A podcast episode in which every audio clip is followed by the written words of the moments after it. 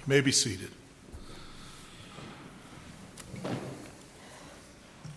Our sermon text today is Hebrews 8, beginning in the final verse of chapter 8, verse 13, through the first 14 verses of Hebrews 9. When I was a, a young child, I used to love to collect baseball cards. Like I said before, I love baseball, and so it was neat to see these cards, to look at them, to see the pictures of my heroes, and to read the statistics on the back. But what I really loved to do more than anything else was to sort out my baseball cards. I loved to sort them. I would put them in different groupings. I would maybe sort them into teams.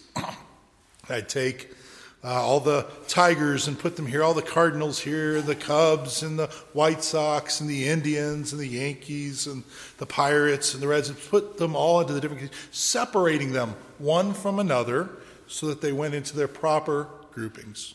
Or perhaps if I wanted to see which cards I had and didn't have, the way I would separate them on that day was I would look at a checklist. And they'd, they'd have a checklist, and each card had a number assigned to it on the back. And, and they were sort of randomly assigned. And so I would, I would just look through the checklist and I'd sort them out. And I'd take, well, the first, you know, there might be 600 cards in a set. So I put the first 100 in one pile and the next 100 in another pile according to card number. And I'd, I'd separate them according to card number so that I could kind of break them down eventually and see which cards I was missing that I needed to complete the set. I would separate them that way. There were many different ways I could separate these cards one from another as I was putting them together. This passage we look at today is very much a passage about separation separation of different groups, separation of different places, setting up separations. We see in this passage specifically, I hope, that we'll find that we're separated from God because of our sin. Secondly, that we are separated unto God for His service. And finally, we're going to see the way that God breaks down this separation that had existed so that we might enter into the separation that now exists. Follow along with me as I read from Hebrews chapter 8, verse 13 through chapter 9, verse 14. This is the inspired word of God. In speaking of a new covenant, he makes the first one obsolete.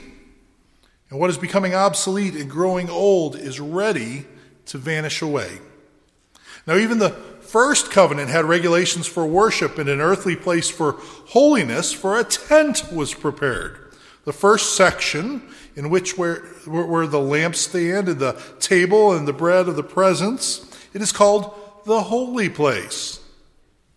Behind the second curtain was a second section called the most holy place.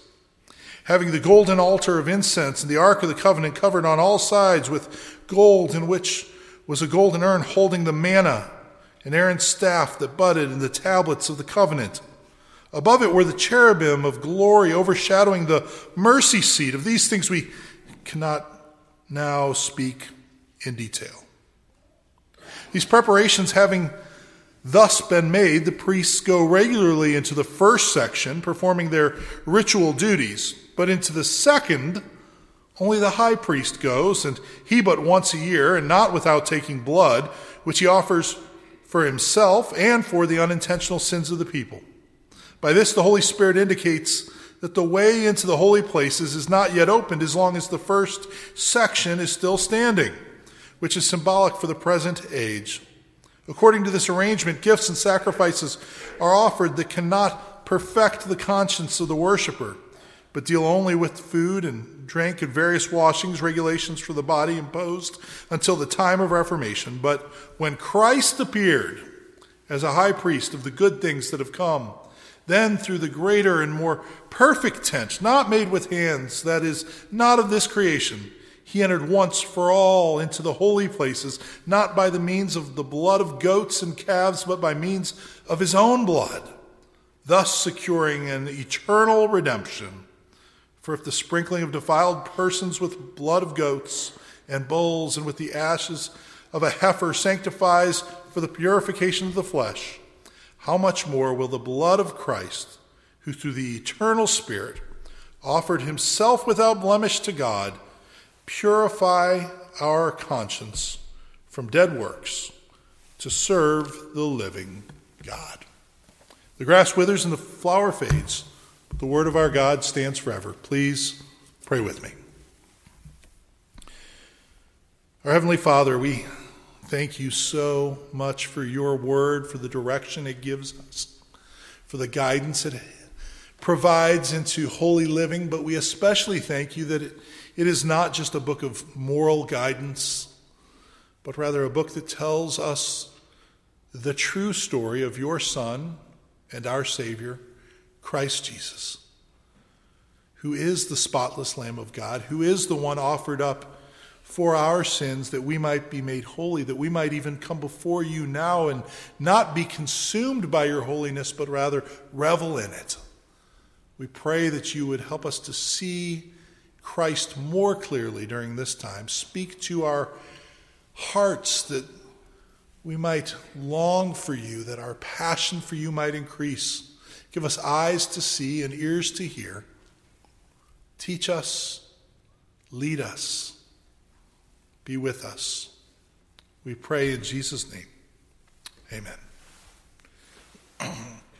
Well, like I said, when I was a kid, I collected baseball cards, and and you know the hope was always when you got a pack of baseball cards that you'd open it up and get a, a really valuable one inside, right? That there'd be be some great superstar, maybe maybe a new superstar who burst onto the scene who was a rookie but was sure to be a great player, and you could get his rookie card, and it would be it'd be worth so much money someday, and you were going to get rich with this card. The reason we got this idea as kids was because there were baseball cards that were worth a lot. Let me let me show you this one right here. You see, you guys can't see this from where you are, but you see I got this one in my hand. It's it's Honus Wagner.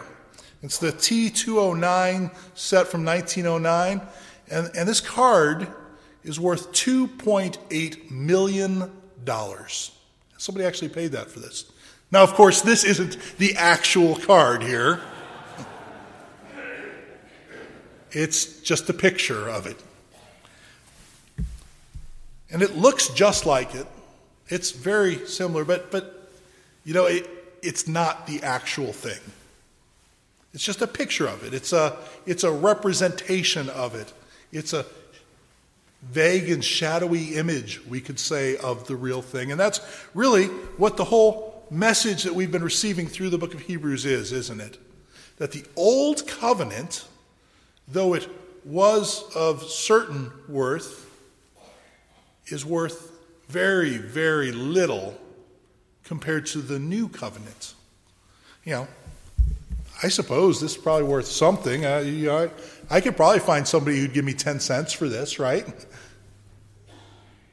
But what's 10 cents compared to $2.8 million? And that's kind of the comparison between the old and the new covenant. I mean, this is, this is pretty enough. The colors are sharp, right? And and it, it, it's a nice picture and, and all, but, but it's of no value compared to the real thing. That's how the old covenant was. It, it had value, it, it served a purpose. But compared to the new covenant, compared to the real thing toward which it pointed, of which it was but a shadowy image, compared to that, it had no value. It could be said this way as in verse 13 that the new covenant makes the first one obsolete. It's growing old and is ready to vanish away, we could say.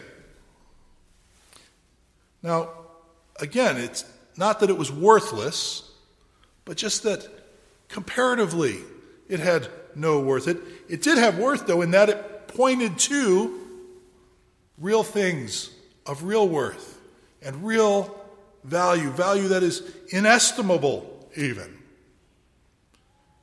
The first covenant had regulations for worship, we're told, in an earthly place of holiness. That's the tabernacle. You might have noticed in your bulletin, we've got a picture here uh, uh, of the tabernacle. And in your bulletin, I put that there so you could kind of look at that as we're going along here in, in the sermon. And, and you'll see in here it's kind of a big area with, with this tent in the middle, which was the, the earthly place of worship being talked about here. You'll see it's split up into different areas with different objects inside of it. This passage that we look at today talks about these sections, talks about this place. And what this tabernacle demonstrates, among many other lesser truths, is this one great truth. And that is that we are separated from God because of our sin. That truth is just reinforced time and time and time again by the architecture of the, of the tabernacle, by the, the activities that take place in the tabernacle, by everything about the tabernacle. It reminds us that because of our sin, we are separated from God. This tent was prepared, verse 2 tells us, in the first section, in which were the lampstand, lampstand, the table, and the bread of the presence. It's called the holy place, and we can see that it's the, the larger two thirds of, of this tent here. It has those items inside of it. But then there's a veil, there's, there's a curtain, a veil you see in the picture. And behind that veil is what is called the most holy place. That most holy place, or, or some versions refer to it as the Holy of Holies. And what we see in that section the golden altar of incense, the Ark of the Covenant, and those items inside the ark. We see, we, we, don't have time to go into all the details, but we've got the, the golden urn that holds the manna that's mentioned in Exodus 16, and Aaron's staff that budded that's mentioned in Numbers 17, and the tablets of the covenant, that is, the Ten Commandments. Exodus 34, we see these tablets given. Now, each, each one of these things, without going into all the details, you can look up those passages if you want to gain more, but, but each one of these share a truth. Each one of these items are different times where, where God in heaven actually came near to his people. Not just came near to people in general, not just came near to all people, but came near specifically to his people, the people that he had chosen for himself. He came near in a special way in these different times, and that is symbolized by these objects that are present inside the Ark of the Covenant, that is inside the Holy of Holies. It's not normal for God to come near to a sinful people. Of course, we are separated, we have said by our sin. But here's what's most important about the Holy of Holies. If we remember nothing else about the Holy of Holies, we need to remember this it is where God, in all of his glory, took up residence in the midst of his people.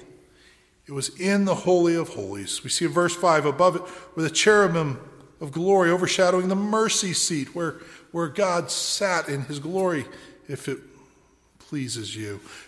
These things we cannot speak in detail. It says here we, we could look at Exodus 25 if you wanted to on your own, and, and it'll give you detail about how all this worked. But, but it suffices to say, remember when we studied Leviticus not too long ago? And, and we said as a setting for Leviticus, we needed to look at what came right before it in Exodus 40 at the very end of Exodus, right before Leviticus, we saw how Exodus 40, the tabernacle was erected.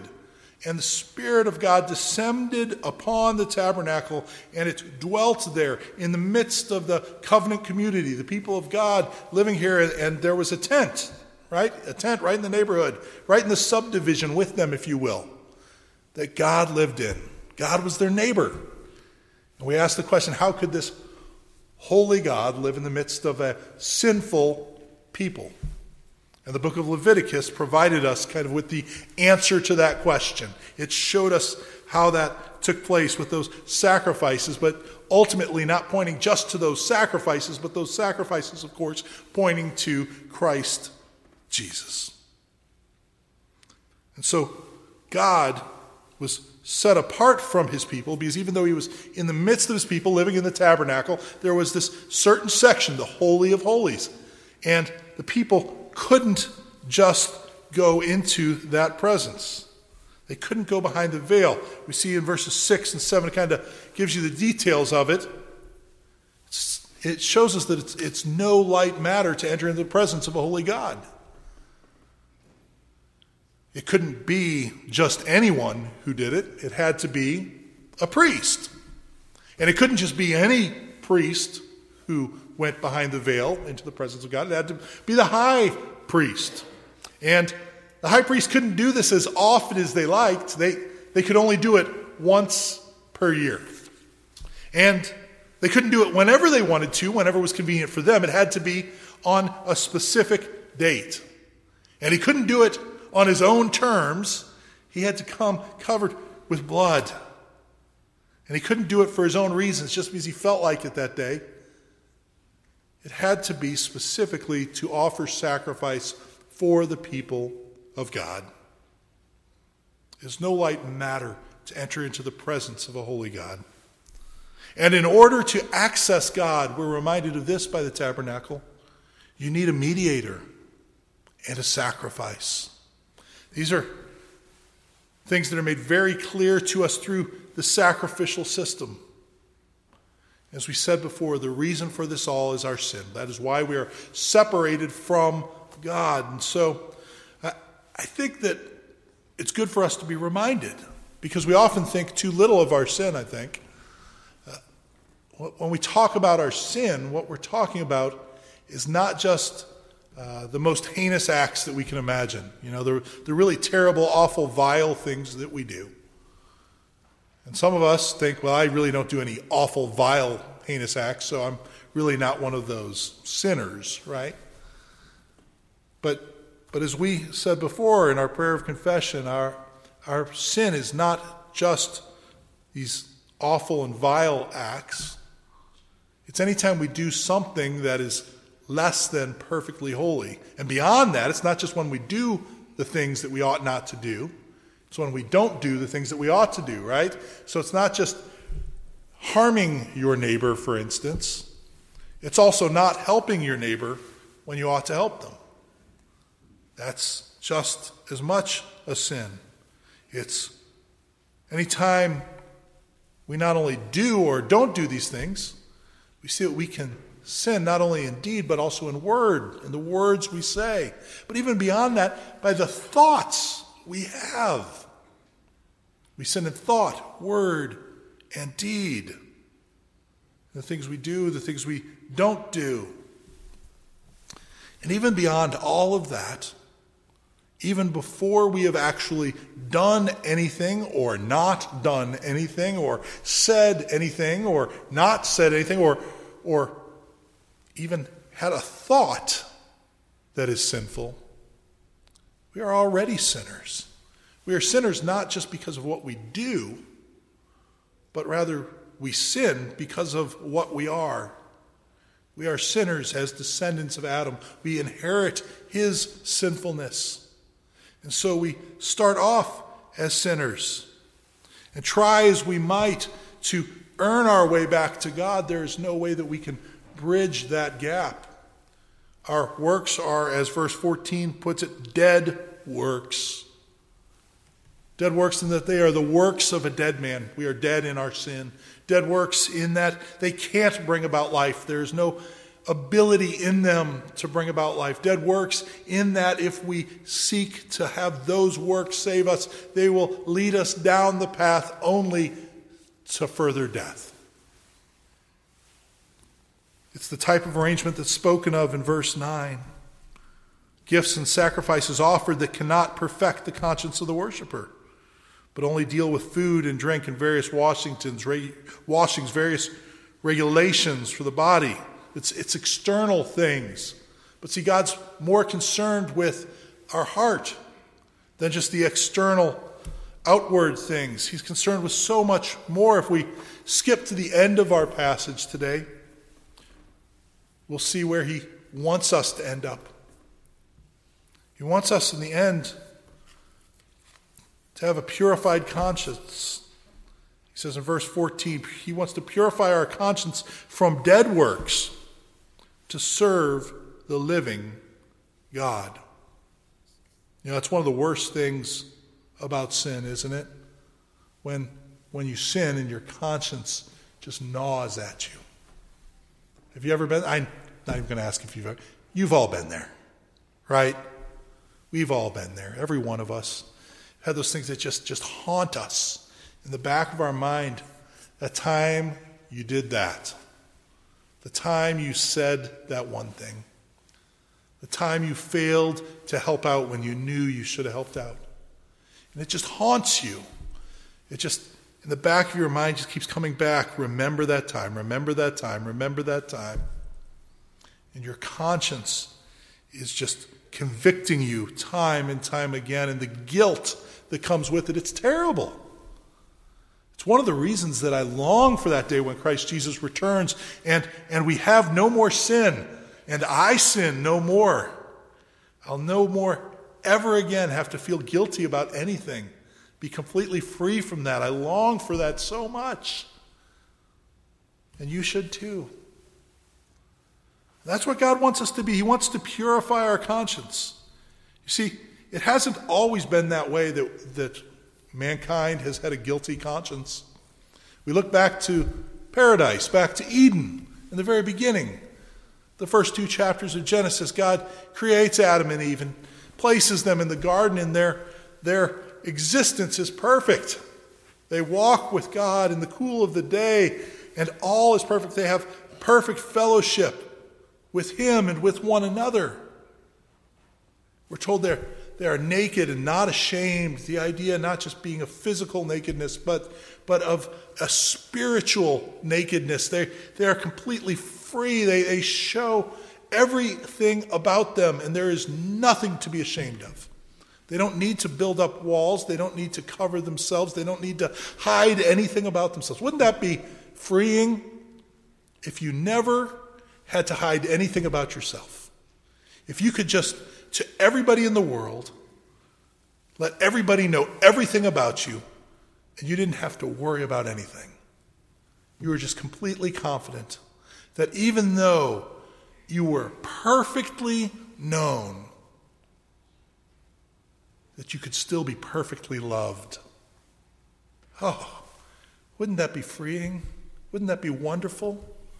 That's what God offers. That's the existence they had. God knew them perfectly, God loved them perfectly, and there was no need to hide anything. And that's why we see what happens when they sin. Adam hides himself. He says he, he, he hid himself because he knew he was naked. He, he knew that there was sin in him and there was nothing to hide that sin from God. And so he, he couldn't bear to be seen for who he was because he had guilt. But God offers to purify our conscience through Christ Jesus and his work at the cross. It is the blood of Christ that cleanses us from our sin. It is the blood of Christ that removes our sin from us as far as the east is from the west. It is the blood of Christ that purifies our conscience so that we can once again be perfectly known and perfectly loved. That's why each week we begin our service with a confession of prayer and then an assurance that we are forgiven in Christ Jesus. So that instead of being set apart from God, in Christ Jesus, we might be set apart for God and for His works. Ephesians 2, we said a couple of weeks ago when we read it in our unison scripture reading. I mentioned it was one of my favorite passages. And it's the beauty of, of the grace of God, the gospel there. But, but another thing I love about it is just the poetic nature. It starts out in verse 1 of Ephesians 2, talking about how we used to walk in our sins and trespasses. It says, You were dead in the sins and trespasses in which you once walked. But then it, it shows us the grace of God and how He saved us through His grace and by His mercy, not because of anything that we had done, not because of any works. But then by the time we get to verse 10, it says that He saved you, and you are now God's workmanship, created for good works, that you might walk in those good works that he prepared beforehand for you. What a wonderful blessing that he would take us from walking in sins and trespasses, save us, change us, renew us, give us life, and then set us forth to walk in the good works that he prepared for us. That's what he desires. He wants to cleanse us from our sin, to purify our conscience, and then turn our attention toward his work, not to earn anything, but because he has lavished his riches upon us. And the way God breaks down this separation, instead of being separated from us, from him, making us separated for him, separated from all other people as his people. The way he does it, it's, it's just shocking, really. You know, as I drive south to visit family in St. Louis, or if we go down to Oklahoma, or even down to Texas, as we drive across Missouri, I, I, I love the, the hills that are down there. We drive through the Ozarks and the, the foothills of the Ozarks, and, and it's sad because I almost don't notice it anymore, but, but there are these hills that once stood in the way of the road that are no longer in the way. Some, sometimes you go around a hill, sometimes you go over a hill, but oftentimes what they did in Missouri along the hills there is they, they dynamited the hills. They, they blew holes in them so that you could just drive straight through and you could see the, as you drive by, kind of the, the hills on either side of you where they blasted a way through. And, and it's sad because, like I said, I, I almost don't notice them anymore because, because I've seen it so many times.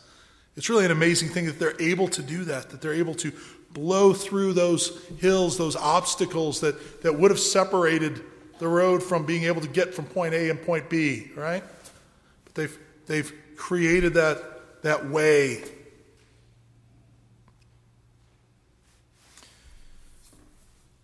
Sometimes I think we don't notice the things that are familiar to us in the gospel. Sometimes we fail to notice how incredible it is. You know, we, we had Easter last week and we talked about how Jesus rose from the dead. Isn't that great? Rose from the dead. Wait a second. He, he rose from the dead. You know, he, he, was, he was actually dead. Just think about that. Anybody who's lost a loved one knows what it's like to have somebody dead. And dead is dead. But Jesus rose from the dead. And even before that, if we go back when he first became a human being, this is the eternal, infinite creator God of the universe. He took up residence in a human body as a little baby. It's incredible. And yet we do the Christmas story, you know, we, oh, cute little baby Jesus in the manger, isn't that wonderful? Ho hum. We should be amazed by these things every time we think of them. We should be amazed how God has worked. You know, John 1 tells us, as we read before, the Word became flesh. The Word became flesh. It's incredible. And verse 14 of John 1 says that He dwelt among us. Literally, you know what that, that word that's translated dwelt there? It literally means he, he pitched his tent among us, or he tabernacled among us. You see, it's the same idea. He, he pitched his tent, he made a tabernacle in our midst, is what it says. And so it is that the tabernacle of the Old Testament points forward to his tabernacling with us. And we see that curtain that was erected, that veil that separated the parts one from another. We remember that curtain as we fast forward to Good Friday. And what happened when Jesus died? He, he breathed his last. And we're told the curtain of the temple was torn in two from top to bottom. The curtain was torn in two from top to bottom. A, a way was made where God was once separated from man. Now the, the, the curtain was ripped apart. It was as if it were a mountain being dynamited so that it no longer stood in the way. You could get from point A to point B. We now had access to God through Christ Jesus because the curtain has been torn from top to bottom, not just partially, top to bottom. The whole thing is gone. A big gaping hole is there. And through Christ Jesus, we now can enter. That's why Jesus said he was the temple, he was the place where God and man met, he was the place where sacrifice was made. He was the temple that he spoke of when he said, Destroy this temple, and in three days I will rise it. I will raise it. And so it is that verse 12 tells us that he entered once for all into the holy places, not by the blood of goats and calves, but by the means of his own blood, thus securing an eternal redemption. He did that once for all. Remember the priests had their annual and daily sacrifices that, that by their very nature spoke to their lack of efficacy, didn't they? Because they had to do them over and over and over and over and over and over and over. And it just kept going forever and ever and ever, and it would never end. But Christ came. And at the cross, he says, It is finished. The debt is paid. There is no more left to be paid. It is forgiven. Your sins are forgiven. And not forgiven like the way we forgive things. You know, this is the way I forgive things. I get in a fight with my wife, maybe, and, and she says something, and I say something. I say, okay, well, I, I forgive you. It's all right. I'm sorry. I forgive you. And then the next day, I bring it back up again. You know, and then a week later, I'm still bitter over the fact that she said it. No, it's all right. I forgive you.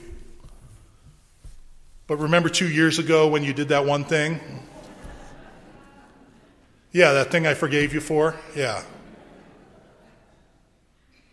That's the way we forgive, isn't it? But that's not the way God forgives. He truly forgives. He truly forgives. He says, I will remember their sins no more. What freedom there is in that. That our consciences can be clean. So, what does that mean for us? What does that mean for us today? Well, it means that we can have a clean conscience, for one, that we can know that we are forgiven of our sins, that we can have access to God and a relationship with God through Christ Jesus, and that's the most important thing. But beyond that, what does it mean for us? I, th- I think it means that, that we, in turn, need to learn how to forgive like God forgives. We need to learn how to say, I'm sorry, and when somebody says, I'm sorry to us, we need to be able to mean it when we say, That's all right, you're forgiven. Ephesians 4:32 says this, says be kind to one another, tenderhearted, forgiving one another as God in Christ forgave you. That's how we're supposed to forgive. And we pray every week. I said this a couple of Wednesday nights back. We pray every week in the Lord's Prayer, don't we? Forgive us our debts as we forgive our debtors. That's the kind of forgiveness we're asking God for. We say, God, forgive me the way I forgive others. We say that every Sunday here. Forgive me like I forgive others. Do we really mean those words when we say them? Or do we really mean, God, forgive me a whole lot better than I forgive others? That's really what my heart says. But that's not the way Jesus taught me to pray.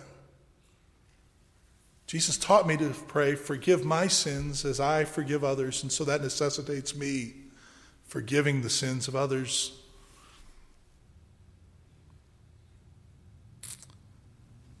We do that not because it's deserved, but because it's needed. And because Jesus forgave us when we needed forgiveness and not necessarily deserved it. And finally, we need to realize that in response to this forgiveness, we should serve God. We serve Him not begrudgingly, not just as a duty, not just kind of, oh man, something's got to get done at church. I guess I'll do it. I got better things to do with my time, but whatever. Not that kind of heart. Nor the kind of heart that says, you know, I put in a lot of hours at church last year. I'm sure God's pretty happy with me now. I'm probably going to get good seats on the bus to heaven. Neither of those is right. The idea is that God has already loved us. He has already blessed us. He has already given us His forgiveness and cleansed our conscience and, and cleansed our souls and given us new life. And so we respond by serving Him. Just as He says, God loves a cheerful giver, right? That's not just in terms of money, that's time and talent and service and, and love. We should love and serve cheerfully, for he has loved and served us. We give all to him because he has given all for us. And because we know how blessed we are to no longer be separated from God, but rather to be separated for God. Please pray with me. Our Lord, it is a great blessing to be separated unto you, the great God of the universe, the, the one who has created all things, the one who has done mighty works that we can hardly comprehend. Perhaps the mightiest of these works, though, was taking sinners such as us and through your Son making us saints by the blood of the Lamb. We thank you for this great gift. We pray that you would indeed use us for your service. Teach us to be more like Christ Jesus. Transform us into his likeness and help us to serve you. That through our service, through our love, we might proclaim how great a God you are. We ask this in Jesus' name. Amen.